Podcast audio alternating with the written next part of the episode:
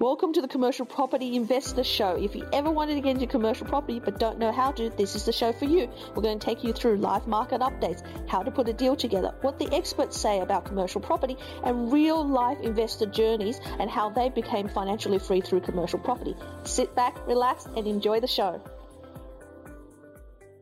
Value add everyone wants to value add in this day and age to their residential, to their commercial, to any property they have because they know that's where the money's made.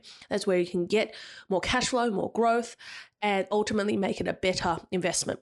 It's never about what you get at the front end, it's about what you can create on the back end. Good to great is the journey of a commercial property purchase and investment. Now, a lot of people will tell you it's easy to add value to commercial property. But if you pick it wrong, you'll lose a lot of money. But if you pick it right, you'll make a lot of money. And this is why you need expert guidance. And a lot of people talk about adding value to all the simple stuff, like to warehouses, to industrial, to land that's already there. Well, why not start with something harder? I want to start straight off the bat by talking about value add on on properties that is the most not sought after in the market. So and that's office space. Most of the time people don't want to invest in office space because they're seeing that oh trends are people working from home. The companies are getting smaller spaces, but there's still a lot of ways to add value to an office space because we've got an education sector that's coming back with overseas students. We've got big corporations that are coming back into Australia. We've got small companies that don't want their workers to work from home and they're bringing them back. So there's many, many ways, many trends. We've got government companies that's coming in, medical centers that's going to office spaces. There's so many different changes in the commercial property space right now in office spaces. That that's why I'm going to kick off this series of value add series, and I'm going to kick off with five ways you can add value to your office property. So join me for this podcast and let me walk you through how you can add value to your office space. Welcome to another episode of Commercial Property Roadshow. To here with Tarrant. Today, I'm actually going to do a series. So in the next couple of weeks, make sure you tune in. I'm going to talk about adding value. So and most people talk about oh, buying industrial properties and adding value. That's really a given, really quite simple. You know, you, you add a mezzanine floor, change the tenancy, you do all of that. But how many people out there talk about all the different types? Like the office spaces, the retail, any mixed tenancies, converting residential to commercial. That's what my series is going to be about. It's going to go down deep and really delve deep into what you can do with different types of premises across the board, right? Not just choosing the easier types to do it and not paying a premium in the market. That's what I'm really about. That's what really Unikorn Commercial Property is about, Helen Tarrant's about, is that you're getting value for money. And maybe that's because I'm Chinese and I really need that value for money. I like to negotiate. I like to tweak things. I like to create uplifts for our clients because I feel I'm not doing my job if you haven't been educated properly, you haven't created the uplift, and you haven't achieved the massive benefit out of the property and what is the strategy behind it. So today I'm going to talk about the five things you can do to uplift or create value, additional value on an office property. And the reason I talk about this first front up is because it is the most difficult class of property to increase value, uplift, and increase, I guess, the capital growth in the back end as well as the cash flow, right? And it is also one of the most disliked type of property in the market by investors right now. And I think it's wrong because I think that if you get a really good office space in a good location with an underperforming tenant, you've actually struck gold, right? Let's go through this. So, what's the top five, or what's the five, right? So, your five is the number one thing you do with office properties is to firstly see the tenant inside. So, what you're looking for, and this is, and each strategy has a different type of tenant and property, and this is where strategy really comes in. So, the first type is to renegotiate with the tenant, right? And I think that on the face of it, it looks really, really easy to do, right? Go in, tell them you want a new lease, and that's it. But no, what you're looking for is a property in a good location, a property that is probably a little bit run down. So it doesn't matter if the property is looking like all right, so uh, the vendor or the strata hasn't really taken huge care of it, but as long as it's got a good tenant mix, it's got in a good location. The location is really important. Uh, it's surrounded by good quality tenant and it's keeping up their rate per square meter. So these are all things covered in DD in due diligence, but these are the things that we typically look at if we're going out to source or find a property. If this is a strategy we're implementing, right? So you've got to know the strategy before you buy the property. And most people do it wrong because they buy the property first and then go, oh, let's add on some strategies. Doesn't work that way. So then what you do is you look for that particular property where it's underperforming in the sense that the property itself is not flash beautiful, but in great location, great tenant mix, and it's keeping up its rate per square meter not a huge amount of vacancies, but there is vacancies coming through because the vendors have not been taking care of the property. Now, obviously, during due diligence, we want to check to see there's no major strata issues like no roof replacement, no new air conditioning replacements, no like cladding and all, all those things. But those things aside, your tenant's on there and it's probably on a short tenancy that's about to expire. So they're about to expire in three or six months' time six months better. And also there might be have been on month to month for some time. So either one of those will work. And remember, in order to do this strategy, you need to have some servicing. You either have had a commercial property before or you've been able to service it on a full documentation loan rather than a lease doc loan because it won't work at the lease doc. So then what you would do is you go in and you speak to the tenant and you can do this some of it during due diligence, some of them afterwards, but this is all about finding out. So does the tenant want to stay? And if they want to stay, can you increase the rent because they're paying under market rent? And there's a reason they're paying under market rent. And most of the time is because the property hasn't been refurbished. So there's really simple things. Air conditioning needs to be upgraded. The flooring probably need to be upgraded. They probably need uh, the blinds or they probably need some window covering that needs to be upgraded. But also, they might need a slight tweak to the way that it's the layout of the property. So they might say create a little kitchenette area or create another uh, office boardroom or something. Just change the layout. So if you could do those simple things to them, you can get them to sign a longer lease plus or take their option plus also increase the rent as well because then you get to go to market rent. Without you doing it, you won't be able to go to market rent. But by doing that, you're automatically in the back end, in a very short space of time. Then this is two or three months of you getting into the property and settling on the property, increase the value of the property. So that's the number one thing to do. The number two thing to do is to obviously change the tenant. So we're working on the first strategy, but this is, becomes a little bit more radical. It's about changing the tenant. So you might, and this again is about you having a property you can service the debt, right? So they're not looking at the tenant to service it. So it's not a loan, a lease doc loan. The property's in a good location. It's got very good potential in terms of the rent has been maintained somewhat, but the tenant is wrong for it. So the tenant either is not performing well, so they're paying their rent, but they're not always on time, so they're late. The tenant may not be paying outgoings and they should be paying outgoings, but they're not. They just generally don't suit the premise. And you can know that, and you know that by visiting the property right? You know that by visiting the property. And this is where other buyers agents get it wrong, and other people get it wrong because they don't visit the property. Even if it's in your own town, right? You've got to visit the property. And we make it on ourselves. We visit every property we put our clients in. One of our representatives from our team who knows what they're looking for going to inspect the property physically. And that's the major difference because some of these properties are commercial. If you don't know, you don't look, you have no idea, right? And so it's not a conceptual thing, it's a do thing. You got to do it, right? And so you got to know is how is the tenant underperform? And they may be, right? And the premise might be a beautiful premise and they may just not work, right? So for example, you go in there and you go, okay, so you are a B2B client, but you really should be in a warehouse or a retail shop.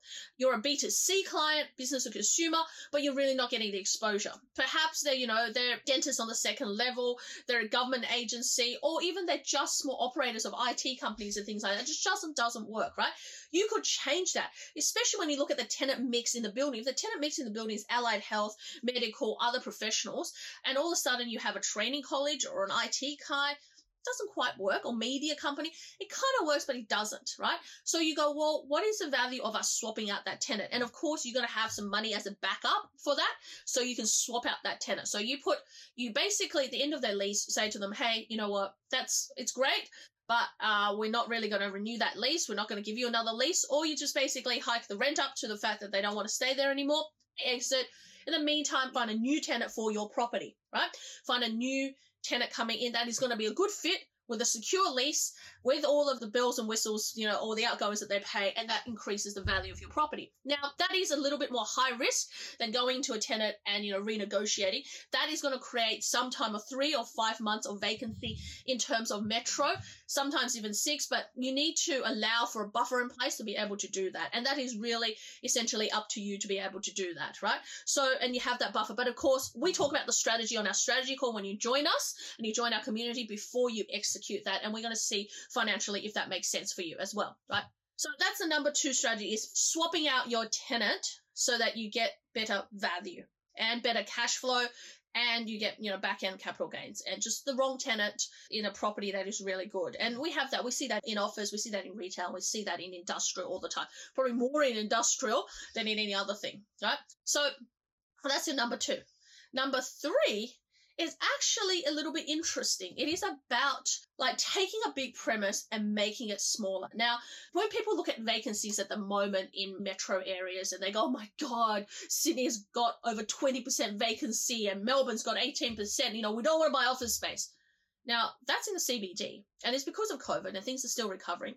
But you'll find that these vacancies are 250, 400 square meters. They're not 50 square meters, 80 square meters, or even 120 square meters.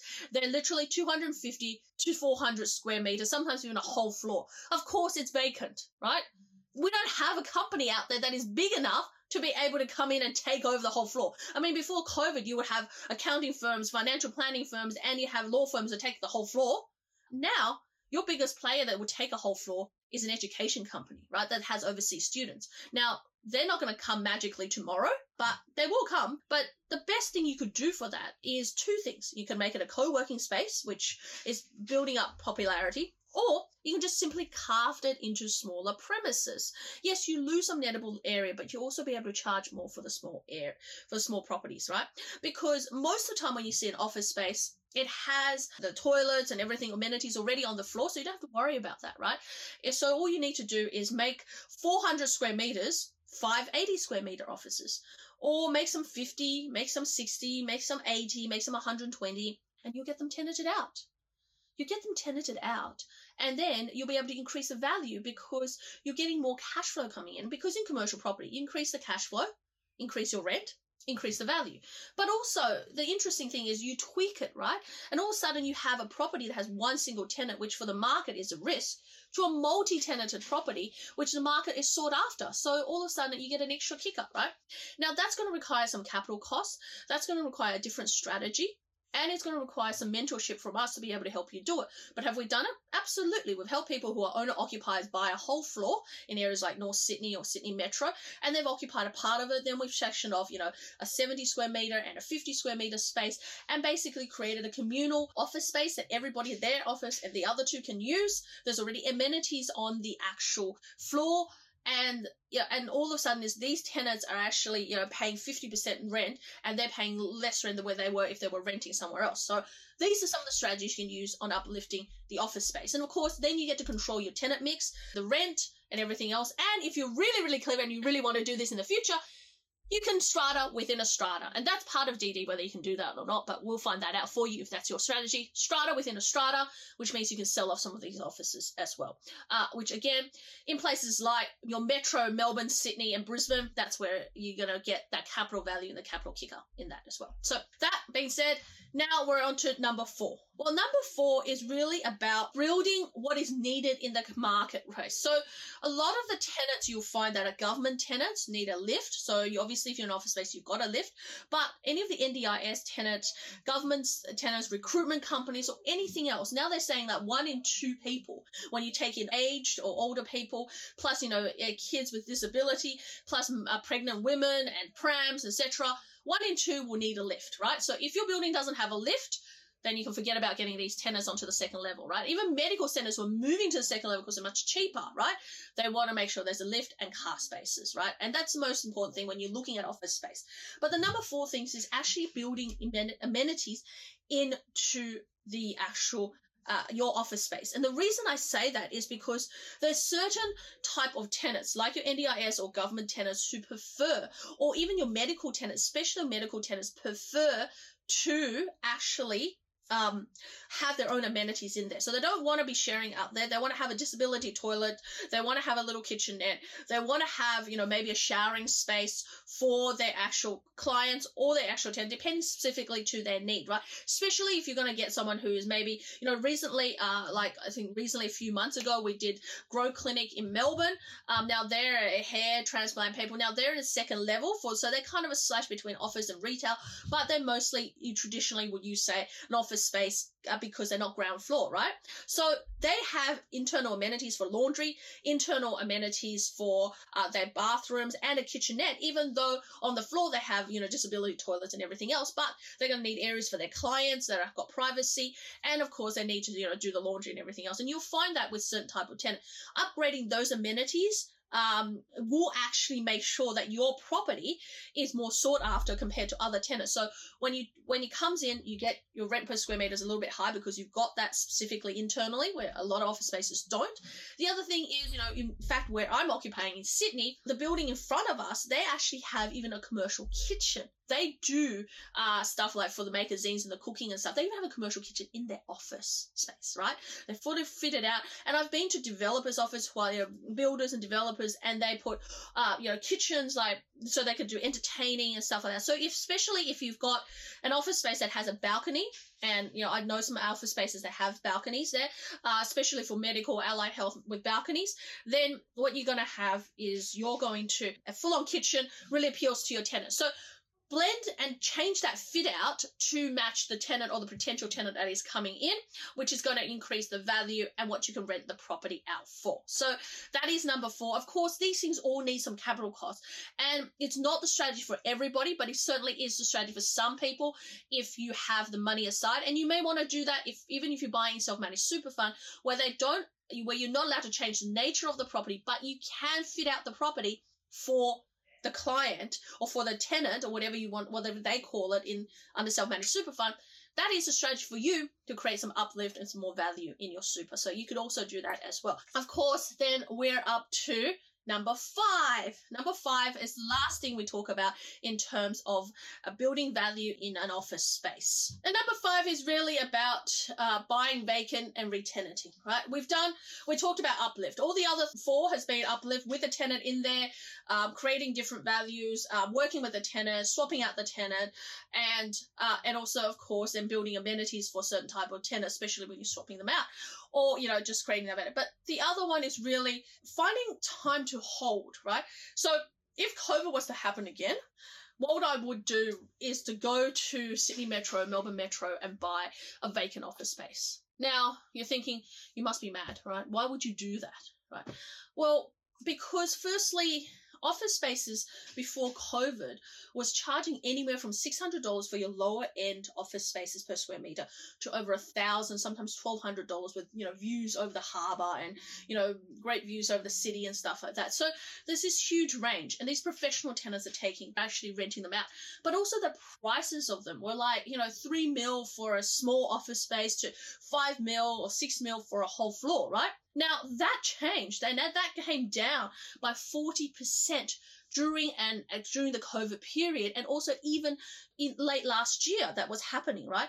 If you have the holding power and you already have some cash flow coming through, or you're contributing a lot to your super and you don't mind the vacancy, or if you're a business owner and you just basically need you're business owner, you can afford to hold, you get massive amount of cash flow already, and you want this strategy because the back end is more important to you than now, then buying a vacant space in an area where it's got a good location, good tenant mix already in the building, but it's vacant can actually increase the value tenfold on the back end. And let me just share with you how, right? This includes change of use of the property as well. So, for a very good example, is that you buy a vacant space, right, in Sydney Metro or Melbourne Metro. And the reason I choose this is this is the two cities that has the most amount of uplift, right? So you buy that, you buy a vacant space. Doesn't matter if it's run down. In fact, the more run down, the better. You pay forty percent less. So let's say, and I've literally seen this in auctions, in big auction houses, things in key Sydney areas, you buy half of for one point five million, which is not even heard of. Like that's like giving away. You can't even buy that as an apartment in Sydney CBD. I can't even buy a two bedroom, right?